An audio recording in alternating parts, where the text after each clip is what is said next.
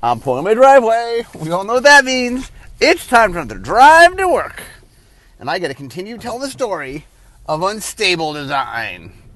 Okay, so when last we left off, when last we left off, um, I talked about how I wanted to have factions because I wanted to kind of do a, a modern.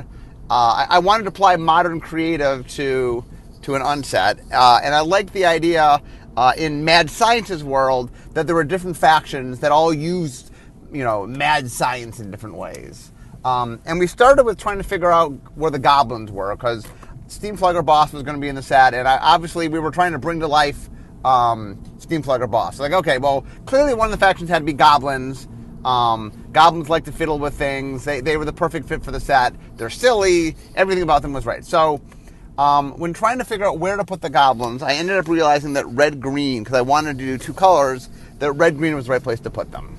Um, that I didn't want to make mono-white or mono-blue goblins. That didn't feel right. And mono-black made them feel a little, a little too mean. That really wasn't. Uh, black goblins tend to get into Tolkien goblin-type territory. Okay, so once I had red-green, I decided that, okay, I guess that means we're going down a path of ally colors.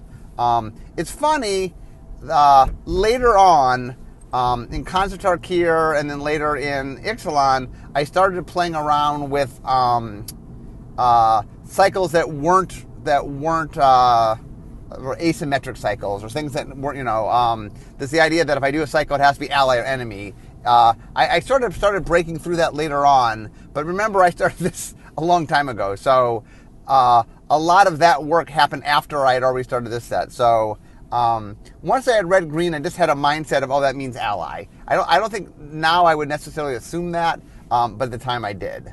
Um, so what that meant was, okay, so I have four other factions. I have white blue, I have blue black, I have black red, and I have uh, green white. And I wanted each faction to mess with science in a different way. That that was kind of my, the thing that was, okay, how how are they doing that? So the first one, I, after we got the goblins sort of locked in, the next one was, I thought back to Esper. So for those who don't know the story, Shards of Alara, uh, basically it was a world in which the world is split into five shards, five pieces. Uh, and each each was its own world, essentially. And what happened was, two of the colors of mana were absent. So the idea in the shards was, there were three consecutive um, colors on the color wheel, and it was kind of the world, the dream world of the center color, because its enemies were gone. Um, so Esper was uh, white, blue, and black, but it was kind of the blue world, because its enemies were gone, um, you know, that didn't have red or green. Uh, and so I really like this idea of a world where you're trying to meet your absolute perfection. Uh, oh, and what happened was we broke into mini teams for it, and I was in charge of the Esper team. In fact, the Esper team, I, I talked about how Unstable owes itself to the Council of Marks. Esper owns itself to the Council of Marks as well, but slightly different council. Uh, me and Globus, which were both uh, had to do with Unstable, and Mark Gottlieb were the three people that, that made that um, faction. Um, and we came to this interesting idea of they were creatures that were constantly improving themselves. And we had a theme where they were all artifact creatures because they were constantly fiddling with themselves. And I, I liked a lot the idea of, well, what if the white-blue were kind of like cyborgs? You know, what if they were constantly trying to improve themselves? Um, and I knew that we were going to have an artifact theme in the set because we were doing steampunk and invention and stuff. And like, I liked the idea that one of the factions, um, not only did they care about artifacts, so I knew every... because of the nature of this, all of them would care in some way. But I like the idea that they themselves were artifacts, that I'm sort of going down that Esper route. Um, and because we're playing with comedy, I knew that we could sort of push it to the nth degree. Well, the idea is, okay, you're improving yourselves. Well, the difference between Esper, where, you know, it's more of a serious take on how do you improve yourself through, through other means. Uh, in this world, I like the idea that... Um, they ended up becoming what we call the Order of the Sprocket. Um, and the idea is that um, they kind of improve themselves, but kind of at a silly level. Um, the way I would describe it is um, they're basically... Um, they have sort of steam technology. And the idea is, you know, if I could probably make toast faster if my left hand were a toaster. Or if I replace my left hand with a toaster.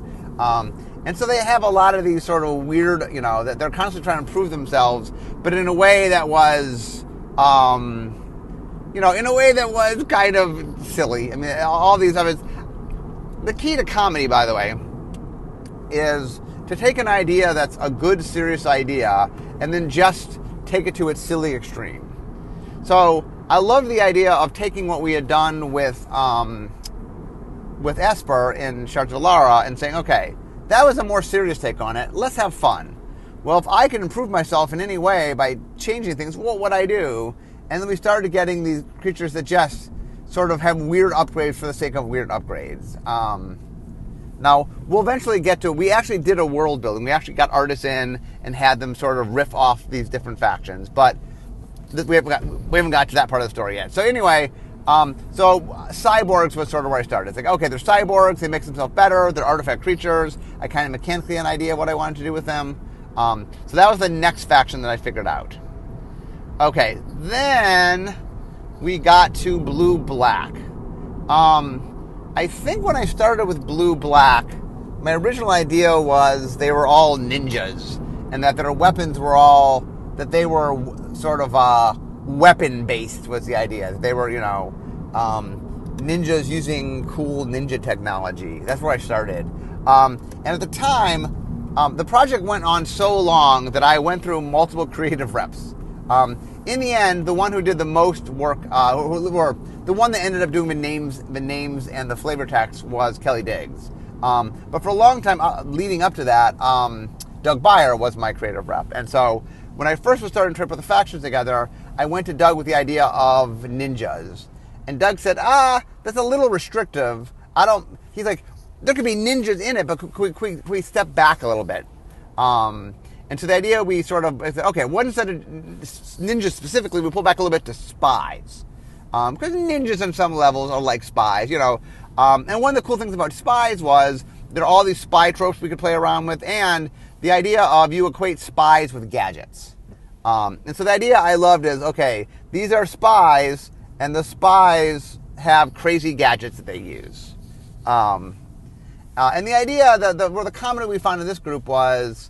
imagine spies that weren't particularly good spies. They got really caught up in the spy that they love the technology and they love the gadgets and they love all the... But they're they take it a little overboard. Um, and so the these are the Agents of the Sneak. Uh, S W N W E W A W K W. Um, and a lot of people ask, what does Sneak stand for? Uh, and one of the running jokes uh, is that... Uh, Not everybody in the not everybody agrees with what it, what it stands for. Um, that its true meaning has been lost to time, but everybody has their belief what they think it stands for. Um, but anyway, I like the idea that they were they were spies and that they they were actually good with the technology part. That they were really really good with the technology part. They made great gadgets. They just were horrible spies. Um, And not all of them. I guess some of them are decent spies, but they they they're kind of comically comically silly spies. That a we push the spy sort of tropes to the nth degree, and then made them a little bit clueless. Like they're sort of like, you know, I will do something in a twenty-step complicated way, and rather in a two-step simple way, because I am a spy, and we never do things the simple way. You know, that sort of that attitude. Um, and it was fun just, you know, making up, like let's say, playing with spy tropes and doing all the sort of spy things. Um, and it, it had a nice blue-black feel to me. Like, uh, the cyborgs in white-blue had a lot to do with sort of structure and improving yourselves. Uh, and like I said, obviously Esper was white-blue-black, but it felt like it, it made sense in white-blue. So for blue-black, we went a little, a, a little more devious. I mean, one of the things about blue-black, as you've seen it in other places, is it's an underhanded color. So I felt like, oh, well, spies... who's more underhanded and secretive than spies? So that blue-black made a lot of sense for the spies. Um, and uh, the other thing that I was trying to play around with is um, there were different components in the set. Um, well, I'll, I'll get to the components in a second, but there were different components, and as I was playing around with them, I liked the idea that different that different factions played with the components in a different way. We'll, we'll, we'll get there. Um, but anyway, so the Demir were spies. Um, next was Red Black. Um, I went through a, def- a bunch of different versions of Red Black. Uh, it was kind of similar to what had happened with the spies, in that I think I proposed a bunch of different ideas, and this was the one where Doug was like, nah, nah, and then um, I think I proposed a bunch of things, and I think Doug was the one that said, okay, well, what if we went broader and, and just made it supervillains? Now, Doug was speaking my language, because I, I'm a comic fan, for those that somehow don't know that. Uh, supervillains sounded a lot of fun, and supervillains also use artifacts. They also make inventions. Now, they make, you know, death rays and weather machines and doomsday clocks and things. You know, they. I, I love the idea that that, uh, that this faction was also using it. You know, they were also mad scientists, but mad scientists in a truly sort of fun way. And and the other thing is, when you're trying to get comedy, um, supervillains are just fun. There's a lot of trope space to play in there, uh, and I love the idea of just mad maniacal. Um, You know, mad maniacal things. Um, oh, I'll get to a second. The, the, I, there's a structure. I'll, okay, I have lots of things to say. Um, but anyway, so supervillains, and once I realized I had supervillains, it was a lot of fun. Sort of, I I played around with a lot of trope space, and then I sort of did Magic's twist on it. So a lot of cards like started as inspired by a character, and then okay, we we did our tweak on it that made it very different from where it started. Um, okay. The so the one that actually caused us the most problems was green-white. Um, I was trying to figure out what exactly, you know, because green is the one that least cares about technology. Green is the one that least would make actual, you know, art. You know, that would, green cares least about artifacts. It, it, it's the least that like likes artifice in general. So I was trying to figure out what green thing could I do that felt very green. And then I came into the idea of what if this was the science, the, you know, the scientists that weren't about objects, that were about biology. Because um, green very much is about biology. Um, and now the tricky thing was, um, you know, the the whenever you're trying, every world has its center, right? Every world leans toward a certain color. When we were making Innistrad, everything wanted to be black because it was, it was sort of a dark, destructive world. Um, when we were making um, Theros, it leaned toward green. When we were making uh, um, Konzertarkir, it leaned toward red. That certain worlds, you know, lean in certain directions. And this world was leading blue because it was all about science. It was all about making things. And yes, it was silly science, but blue really is the color that most embodies science, and green's the least. Um, So that meant whenever I made something, you know, like I needed color balance. So it's not like I can make five factions, all of which, you know, have blue, or four factions, all blue in them. Um, but I like the idea of messing with, with like um, physiology, but not what I wanted was something different than just, um, I wasn't looking into what the um, Simic do, which is kind of weird experimentation. I liked the idea of going a different route with it. So we make a lot of humanoids in Magic. Um, a lot of, you know, animal humanoids, like the Loxodon are elephant people, and the Leonin are cat people. You know, and we, we keep making different sort of um, animal-human hybrids. We do that all the time. And I like the idea of playing around and making fun of that a little bit. Um, and so I liked the idea of animal people that... Um, Imagine you had the science to be any animal part you wanted. That that was just a given. The science just existed to do that. Um, and then I like the idea of this sort of society where the way they found peace, the way they sort of, you know, that was that it was everybody embraced their inner animal. And if you wanted to have the legs of a jaguar and the torso of a giraffe and the arms of a anteater, you could do that. You could do whatever you wanted. Uh, and so the idea that we played around with was it was it was kind of like a commune. Like green and white gets you a little into the hippie space, but it was it was one in which it was all about sort of connecting to what you do, connecting to what you are. Uh, and I love the idea of weird animal hybrids. Um, now be aware, it was the one that was the fuzziest because everything else was like, okay, you know, what's What is the white-blue faction? They are cyborgs. Blue-black are spies. Black red are supervillains. Red green are goblins. Green white are like, well, these kind of animal hybrids. So it was the one when I would describe it to people that I'd get the most stares off. People are like, ah, oh, okay. I'm like, well, you, you'll see. It's like, you know. And it's the kind of thing when you try to describe it, you know, like, well, it's, uh, this one is part dinosaur and part chicken. Like, it's it's really hard to, to grasp, you know, what, what you're trying to do. Um, but I, I had a sense, and I thought that, uh, I knew that we were going to get some artists to work on, and I'm like, okay, I, I think they could have some fun with it. Um, okay, so the next step was, we were trying to figure out, I wanted factions, I wanted them to care about artifacts, I knew that I wanted contraptions to be a thing, um, and I was trying to figure out what else I could play around with. Um, now, uh, the other thing that I, that so there's a mechanic that we've been trying to do forever uh, that we call Link, and the idea was imagine having sort of a left side and a right side, and that any left side could go with any right side. Um, and the idea that we played around with is that. Um, let's say the left side is a two two flyer, and the right side is a one one first striker. That if you put them together, it'd be a three three flying first striker. Um, and we we messed around with mechanic. Uh, we did a bunch of places. New Phyrexia is the closest to actually. I mean, it didn't end up making it, but it was the one that came closest to doing it. It made it the farthest in design. Um, and I liked a lot the idea. I mean, obviously, unstable. I'm sorry, not unstable. Unglued had done B F M, Big Frame Monster, where you had a left side and a right side of a card. Now, those were locked. It wasn't, um, you couldn't mix and match them. But I liked the idea that, that the cards came together.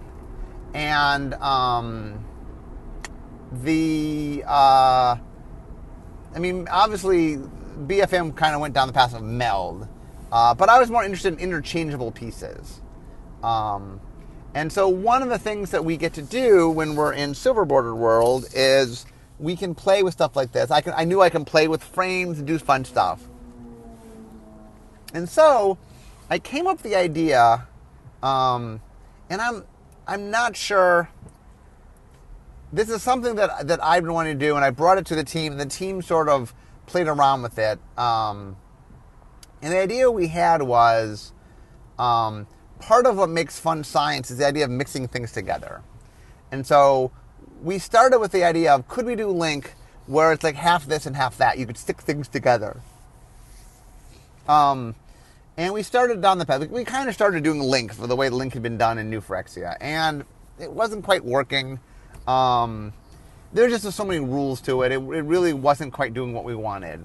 Um, so we came up with this idea of uh, what I call the, the dotted line is, what if there was a creature, and instead of you playing both creatures at the same time, what if you first played a creature, and then you could sort of add on and change the creature with additive spells? Um, and so the idea was, um, we liked the idea that, you know, you'd have a card, and they would show a creature, and then you could play a second card, and it would sort of change part of the creature into a different creature. That was the idea. Um, and I think what happened was, um, I, I really had this, this, I was obsessed with the idea of this dotted line. Didn't end up being a dotted line on the card, but the idea that you would have a card that had a dotted line on it, and then you, these other cards that would, if you lined it up to the dotted line, it would over, you know, it would overlap on the creature. I thought that was a cool visual. And, uh, in fact, Dan, we were playing around with this in a meeting, and Dan went and designed one. I gotta find it. I have it at my desk somewhere, but being at my desk and me finding are not the same thing. Um, and it was part ninja, part shark. Um, it was, uh, so Ninja Shark was what we called it. So the idea was the individual card, I think it was called Card Shark, and then you laid ninja on top of it and turned it into Ninja Shark. Now, it turns out that shark ended up being a left side and not a body, so you can't make ninja shark. You can make ninja things and shark things, but you can't make ninja shark. Um, so, sorry for all the Ninja Shark fans out there. Um, there's a lot of other cool combinations you could do. Um, so we played around with the idea. Um, so I think, what did we originally call them? Um, well, they went through a whole bunch of names. Uh, in the end, they're called Host and Suture. Um, I think they were called Stitch for why you stitched them on. Um, but we really liked the idea of that you had an animal, and then you could you could stitch on this other half an animal, and you can make these hybrids. We thought that was kind of cool. Um, and there's a lot of us trying to figure out how it would work, because for a long time we were defining it by the traits combined. That, that's where Link started. And eventually I realized was we needed to find a different way to care. Um, and then what I said is, okay, well, what if the bodies all worked similarly and that the stitch-on did something? Uh, and that's when we came across the idea of triggers. So what if all the hosts, so the, the main bodies, just had an enter the battlefield trigger? That meant I have a card, I play it, it does something. Um, and then when you're grafting on the half body to it, what if what you're grafting on mechanically is a different trigger? So the idea is every one of the hosts has an enter the battlefield trigger, but when you stick over the card, so the idea we were always playing around with is that it would cover half the card, and that anything it covered, it would add on its new things to it. So it would get, it would get to add on part of the name and part of the creature type, and um, it would add on text. And so the idea we, we came up with is the idea of, okay, what if, what if, what if it was the trigger, so as I added on something, I was kind of making a card that did something. So the host would provide the effect, and the suture would provide the trigger. And then all hosts would have a built-in... The, the, the, the big thing I wanted to make sure happen was, one of the problems with B F M-type cards, or, or Link in general, is uh, what we call the A B problem, which is... And here it's real literal. The left side is A and the right side is B. Well, unless you get a left side and a right side, nothing can happen. Um, so the idea of moving to having host was, let's have our A be something that's useful in a vacuum, that we can make more of it. Um, and the idea was we can do host at lower rarity. And so once we had the idea of the inter-battlefield effect, well, look, it just, you can you'll play. Here's a body that when it does a spell when you play it. People play that all the time. Now, it is true that in a vacuum, that you know, that isn't particularly un-ish, um, but it, as a part of a larger thing, it is. Um, but it let us, what, another problem that I was trying to solve was, one of my rules is I can't do anything that they would do in Black Border, or we, you know, we, they, we would do in Black Border. Um, and so one of my problems in general is I tend to get more complicated cards, because the simpler ways to do things is how Black Border would do it. And so one of the challenges I had in making the set was making sure that I found ways to do relatively simple things, but in a way that truly fit into the set. And one of the things that I liked about um, the host cards was it allowed me to make some very simple cards. They were virtual vanillas, right? They were cards that um, mostly they didn't even have a, an ability. Mostly, I mean, there were a few flying creatures, but mostly they just they were vanilla creatures. But they didn't enter the battlefield effect. So let's say, for example, I got I opened no suture cards. Well, I can still play these. They're still useful to me. They still have value. So I could play them even if I don't have the suture cards. Um, which meant that, and this is often a way to solve the A B problem, is if A is usable by itself, the key to making A B work is just make A more plentiful. Make A have a higher ASFAN. Put A at a lower rarity. Just have A show up more. So if you have a B, the chance you're having A is much, much higher that that is true. Um, and so for host and suture, that's how it worked out. Um, so once we figured that out, then it was a matter of figuring out, okay, what are good triggers and what are good effects? Um, and then we had a lot of fun trying to figure out, well, what, what are cool things that you can mix together? Um, and a lot of the ways we did that is we first figured out the mechanical, what made good mechanical stuff. And then um, we did concepting. So Kelly was a creative um, person for the, the, all the concepting. Uh, he would set up meetings, and we would sit there and go, okay, this card does that thing. What is something that feels like it matches that flavor, but it is just fun? Because part of what we knew was fun, with you know, and Ninja Sharka taught us this, is just having fun, evocative cards, evocative halves, made fun things happen. You know, that I was half this and half that.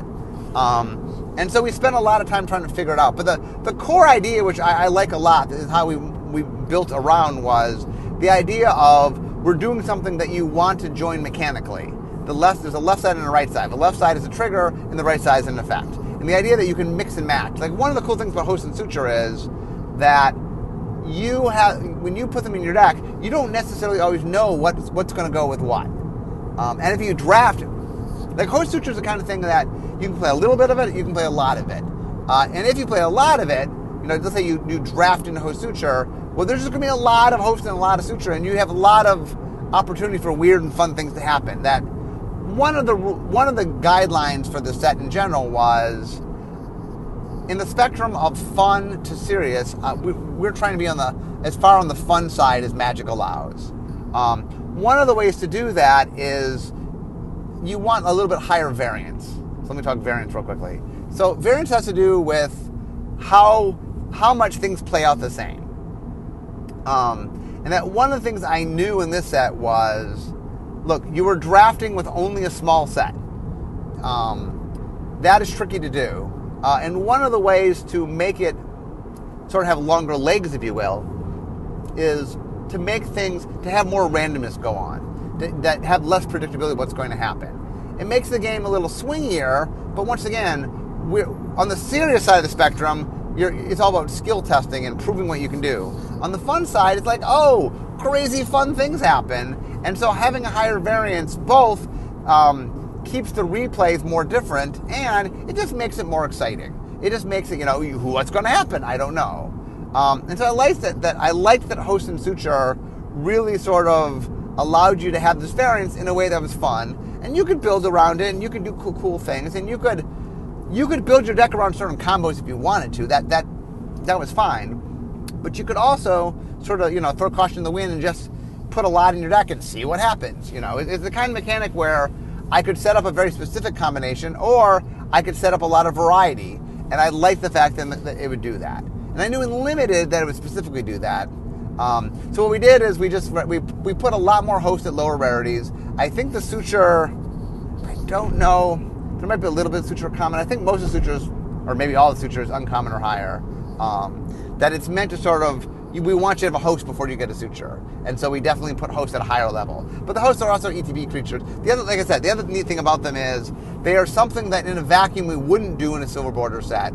Like, you know, I have, um, there's a bunch of cards that without the all the thing around it, look, you know, without the silliness and everything, would just be something we'd put in a normal set. But because it ties into a larger ecosystem, like, okay, okay, in order to make this work, we have to do these cards. And yeah, it's fine that these cards by themselves might make it in a set, but they're part of a larger package that justifies them being in a Silver Border set. Um, so it allowed me to get some simplicity into my set and allowed me to do some stuff that, you know, kept from having tons and tons of words on it. Um, and like I said, it, it really played into the mad scientist theme because, you know, stitching together uh, one half with another half felt super mad scientist. Okay. um, now we get, uh, oh, before we get back to contraptions, let's talk another theme in the set. Dice rolling. So here's a question I know people will ask, is we did dice rolling in Unglued, and we did a lot of market research, and dice didn't do particularly well in Unglued. Uh, so we didn't do them in Unhinged. So people are like, wait, wait, wait, what's going on? You said that, uh, but what I think, so this is my contention, we will see if it is true. I believe that what happened was that Unglued was a period of time where we, Magic was, was pretty serious at that time, and that Unglued was this very weird product. Um, and that people weren't really, that the audience at the time wasn't, didn't want the higher variance that dice brought with it. Um, But one of the things I found with the rise of a lot of casual formats, of Commander, and, you know, there's a lot more casual formats out there. And there's a lot more formats that promote some, you know, having a little bit higher variance to them. I said, you know what? I think the audience has changed. I think we could bring dice. I liked dice. I liked rolling dice. I think there's a lot of fun designs. I think cool things could happen. Um, and like I said earlier, I was trying to create a higher variance. I wanted different things to happen. And dice rolling are both exciting and high variance. And I know that I, when I did Unglued, that that wasn't necessarily what people wanted, um, but I took a risk. I took a risk that the audience had changed and that it could be something that would add an element to it. Um, we did dice in such a way that if you really dislike dice, it's a component you don't necessarily need to play with. Um, I, I did a lot of this where I did a lot of compartmentalizing where I put certain themes in certain places that, eh, if that's not your theme, you could steer away from it. Um, you know, there is like one of the things I really wanted to do with dice was I wanted to make a lot of fun dice cards, and then I wanted cards that interact with dice. Um, and so what you'll see when I get there is one of the fun things was I took all the factions and then figured out with my themes which which factions could play with which themes. Um, but anyway, I brought dice back because it fit what I needed to do, that it was fun and high variance, and that I felt that it would it would complement what other stuff I was doing. I took a gamble. I have some research from from an unset from long ago that said that they weren't that popular. Um, and I, this was me taking a risk. This was me saying, I think the audience has shifted over the years and that we can make that work. Um, the plan was always to use six-sided dice. There, uh, there's one card that uses twenty-sided dice, which is Sword of Dungeons and Dragons. Um, that came from, I think, I think we originally put a twenty-sided die in it because the twenty-sided die is iconic to Dungeons and Dragons, and we felt like it just it just made Dungeon, Sword of Dungeons and Dragons feel more, sort, you know, Dungeons and Dragons-y. Um, so um, now, oh no, I take the back, I take the back, I take the back, I take that back. The earliest version of Sword of Dungeons and Dragons, you actually rolled multiple, I think you rolled three six-sided dice. Um, and the reason we did that is, for any of those that play D and D, when you're rolling up your character, uh, the characters are based out of, uh, it's three to eighteen, and you roll three-sided dice to figure out the, there's six attributes in your character. Um, strength, intelligence, wisdom, dexterity, uh, constitution, and charisma. Um, And so we were playing around that space. Um, and then I think when we went to the Dungeons and Dragons team to do it, they asked us if we could put a twenty-sided die in. I think that's what happened. Um, we, we had made it Dungeons and Dragons-y by having three six-sided dice, and they said, would you mind putting a twenty-sided dice? We said, sure. Um, but uh, anyway, um, okay, so let's get to contraptions. Oh, wait, wait, wait, there's one other theme. Well, there's a bunch of things. Let me do contraptions, and then I'll get to other themes. Um, I can tell as I talk about this, this is a, a mini podcast talk because there's so many things to talk about. So I'll just keep talking, uh, and we'll, we'll we'll do as many podcasts as I have things to talk about. Uh, I'm excited. The one thing I know about this set, by the way, is the window that I have to talk about it on my column is very narrow. I have two, three weeks maybe to talk about it. Then we hit our, it's right before our break. So, and then when I come back, we're previewing the next thing. So I'm planning to use this podcast to do more talking about it because I have a lot of fun stories about it, and um, I just don't have the time in my column. I mean, I'll be able to write a little bit about it, but I, I won't be able to go in depth like I can in my podcast. Okay, so now we get to contraptions. So last we left contraptions, we were playing around with a mechanic that was based on a robot building game that I had made before I came to Wizards. Um, and, the, and one of the things we were playing around with was the idea of space, of um, spatial matters. And so the idea is that every piece did not fit on every segment. So for example, the way it worked was, um, oh, so one of the things, by the way, that that we had done in this was we had accepted the idea that your contraptions were their own deck. That was one of the conceits. Um, and since we were in Silver Border World, one of the reasons that I got really convinced to go to Silver Border World for contraptions was once I realized that I wanted to build a contraption, it, it became harder and harder to do that while being in a normal in a normal Magic deck. Um, but I knew that if I could make pieces that you put together to build something and be in their own deck, it gave me a lot more freedom to do that. Now the cards didn't have to like explain what they were, the, them being what they are sort of could explain what they were. That there could be rules with the contraptions and they were just contraption cards. Um, anyway, I love the idea of the own deck. And so the original version of it was that you had a You started with a, a center core. Um, I don't remember not, if you had to draw the core. I think you started with, I think we played around with you had to draw up, and then you'd have things you couldn't, like you couldn't start till you hit it, and so you just weren't building the contraption fast enough. So we started with the idea that um, you had your deck, but the top card in the deck was the core card that you put in right away, that you just, you knew you automatically got first. Um, or maybe, maybe, actually you didn't even draw it, I think it was just, it was there. If you had a contraption, you started with your core there. The core didn't do anything by itself, so it, it just being there didn't matter. And then when you assembled the contraption, you drew a card off your contraption deck. So the way the original version worked was there was an up, a down, a left, and a right was the original version, and that there were sort of sockets that connected to it. So you could connect it to the left, or to the right, or up or down. Um, and the idea was, as you would connect it, some of them would have connections. So you were kind of building your contraption, and it went in different directions. Um, and there were some cool things there, but one of the problems we went into is you were just you would miss a lot of the time, and that missing was so, felt so bad when it's like, oh, I got to build my contraption, wah wah wah, you know, you you didn't get and trying to build it such that you always had places that you could put things proved to be very difficult. Um, And I think if you were making a game that the only thing you were doing was building your contraption, I think you can miss from time to time. I think that's okay. But in Magic, where it's like you have to play a creature that assembles a contraption, it just wasn't necessarily happening all the time. And the fact that you were missing some of the time really was an unsatisfactory experience. Um, so we decided to move to a system where you couldn't miss. Uh, that instead of missing, it was more of, oh... So another thing we did when we, uh, the way it worked was, there was, you could attach things, they went up, down, right, left. So we had this thing in the center where you would move it around. And so um, every turn you would advance it clockwise and then that branch would go off. So that, imagine there was a right branch, a bottom branch, a left branch, and an up branch. Um, and the idea is, you know, first the top branch goes off and then everything connected to it goes off and then right branch. Um, I liked that dynamic of how not everything went off all the time, and that you wanted to link things together because they would do creative things with each other. In fact, that was another thing that was frustrating me was I I wanted card A and card B to go together, but card A only had a, a two-prong on the left side, and card B didn't have the two-prong. Like, too much of the time I wanted cool things to happen, but I just... It was too hard to make the connectors in which you got to connect what you wanted. Um... So we toyed around with the idea of what if anything could connect to anything.